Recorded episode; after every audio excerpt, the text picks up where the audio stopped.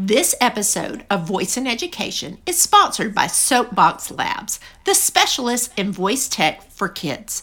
Soapbox Labs voice technology has been built from the ground up for kids ages 2 to 12 years old. They have created voice enabled literacy and language learning tools for both home and classroom use while setting a new benchmark for accuracy and privacy in kids specific voice technology. Welcome to episode 77 of Voice in Education. This is Julie Daniel Davis. And today I have with me John Stine, who is of the Open Voice Network. Uh, it's actually a network that is near and dear to my educator heart, and one of the reasons I wanted John to, to talk to the educational community today. So, John, welcome.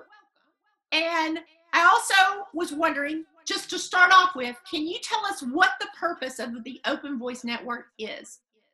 Well, Julie, first of all, thanks for having me here. And the Open Voice Network, uh, just think about those three words for a moment about openness, about voice, and then a network, which is a community of communities. And the purpose of this community of communities is twofold. Number one, and most important, is to make voice assistants worthy of user trust, of parental trust, administrator trust, teacher trust.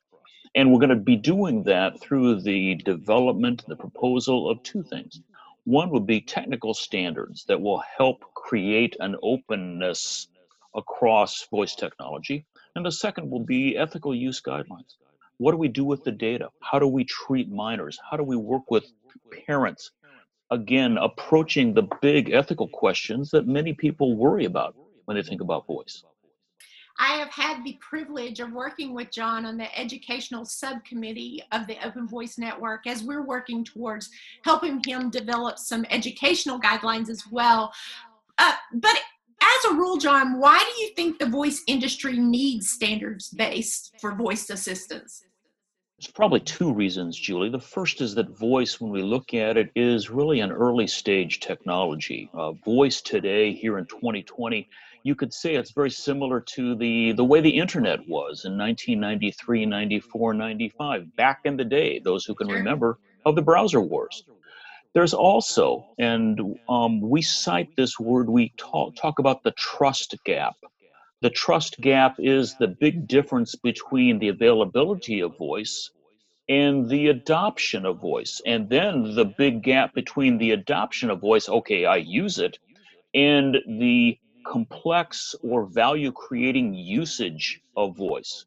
Those are big gaps. Sure. Now, every new technology has those gaps, but unless voice overall technology from IVRs to, you know, and chatbots to voice assistants unless we address the issues that keep people from using voice technology in a much more robust, much more complex way, ways that truly create value.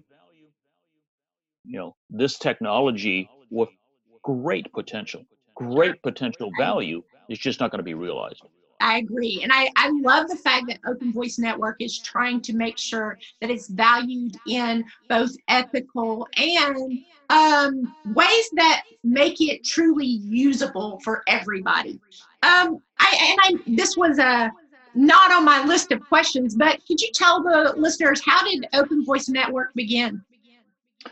Gosh, it started in a coffee shop in Cambridge, Massachusetts, when uh, a group of us were sitting around talking to some MIT professors, and we asked the question just over coffee, waiting for a meeting that would happen in a couple hours later what technologies will most reshape the relationship between a student and a teacher, between a consumer and a brand, between a patient and a medical provider?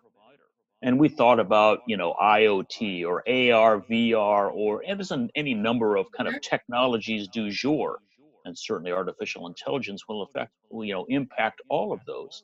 But we looked around the table over our coffees. Gosh, this voice thing, this this voice assistant. Gosh, there's tremendous opportunity, tremendous unanswered questions. Maybe we should begin some research in that. So 2016 began, I was with Intel Corporation at the time. uh, began research between Intel and MIT and the consulting firm Capgemini. One thing led to another, and here we are, um, an open voice network. It's a directed fund of the Linux Foundation. Many of you have heard of that. And again, working toward standards, working toward ethical use guidelines, but most of all, working to make voice worthy of user trust and and listeners you can't see the big giant grin on my face but this is the part of voice that i had been waiting for uh, since the beginning of me looking into it in 2015 is that i really felt like in order for education to really want to adopt this we needed to make sure that it was an ethical uh, platform for students a um, a platform that made sense for education. So, leading into our next question, John, how does this purpose directly impact education? I think in several levels. One is, first of all, addressing issues of, say, data use, data acquisition, the ethical data use questions that if I'm an administrator, a superintendent, a teacher, a parent, I'm going to be asking, mm-hmm. and rightfully so. Sure. How should that data be used? How can this be a tool that respects the privacy of the student, but yet is very important within the overall teaching plan, the educational objectives? The second, I think, is when standards come into any technology, that enables and the it grows the ecosystem of providers. In a sense, what it does is it will give educational providers systems, superintendents, teachers choice. It will give you choice as to who you work with. And again, you will have much greater choice about the providers that, yes, we're respecting student privacy. We're respecting, we are specializing in education. We understand the needs of the educational market. Standards through the years, through the generations, through the through the centuries, have led to that greater choice in providers, greater consumer choice, greater user choice. And so, again, answering the questions, providing choice, that's what standards do. That's what we want to ultimately bring to the educational market you know, one of the things that I noticed real early on is that many of the people who are in the voice industry want to do right by education. They're just not quite sure where to begin. And I think that's kind of how I got pulled into this industry is they saw me as an educator that was interested in it. So they started asking me, is this is it okay if I do this? Is it not okay if I do that?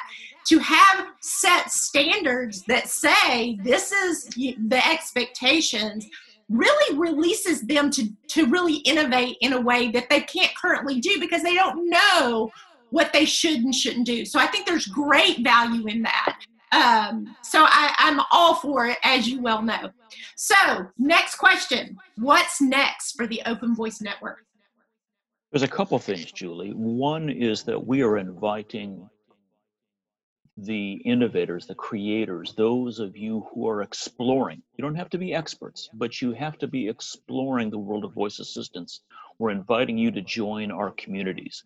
And those communities are going to be addressing several questions. What are the issues that we need to be looking at, exploring, researching, and ultimately turning into recommended standards? What are those ethical issues that we need to be exploring? Touching base, mm-hmm. you know, and on ethical issues of artificial intelligence, of data use, mm-hmm. of biometrics and biomarkers, and all the things that are possible in, you know, in voice. And then lastly, Julie, here as we wrap up, you know, how do you use voice to the value of students, teachers, administrators, and systems? What are the value propositions? You're all welcome. Yeah. So, John, how do people get in touch with Open Voice Network? Go www.openvoicenetwork.org. There's a little click there says, "Hey, I want to be involved." Click that, send me your name. You're going to be in the mailing list. You're going to be involved, and I look forward to seeing you. Thank you so much for joining us today and for sharing your vision of Open Voice Network.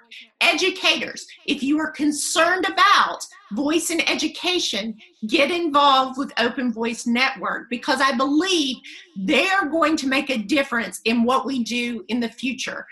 In, in many ways, uh, mobile learning happened to education if you speak up now, perhaps you can have a say in what those standards look like for voice so that it's not just happening to you as an educator. You are a vital part of making those decisions. Thanks again, John, and have a great day. Julie, my pleasure. Thank you.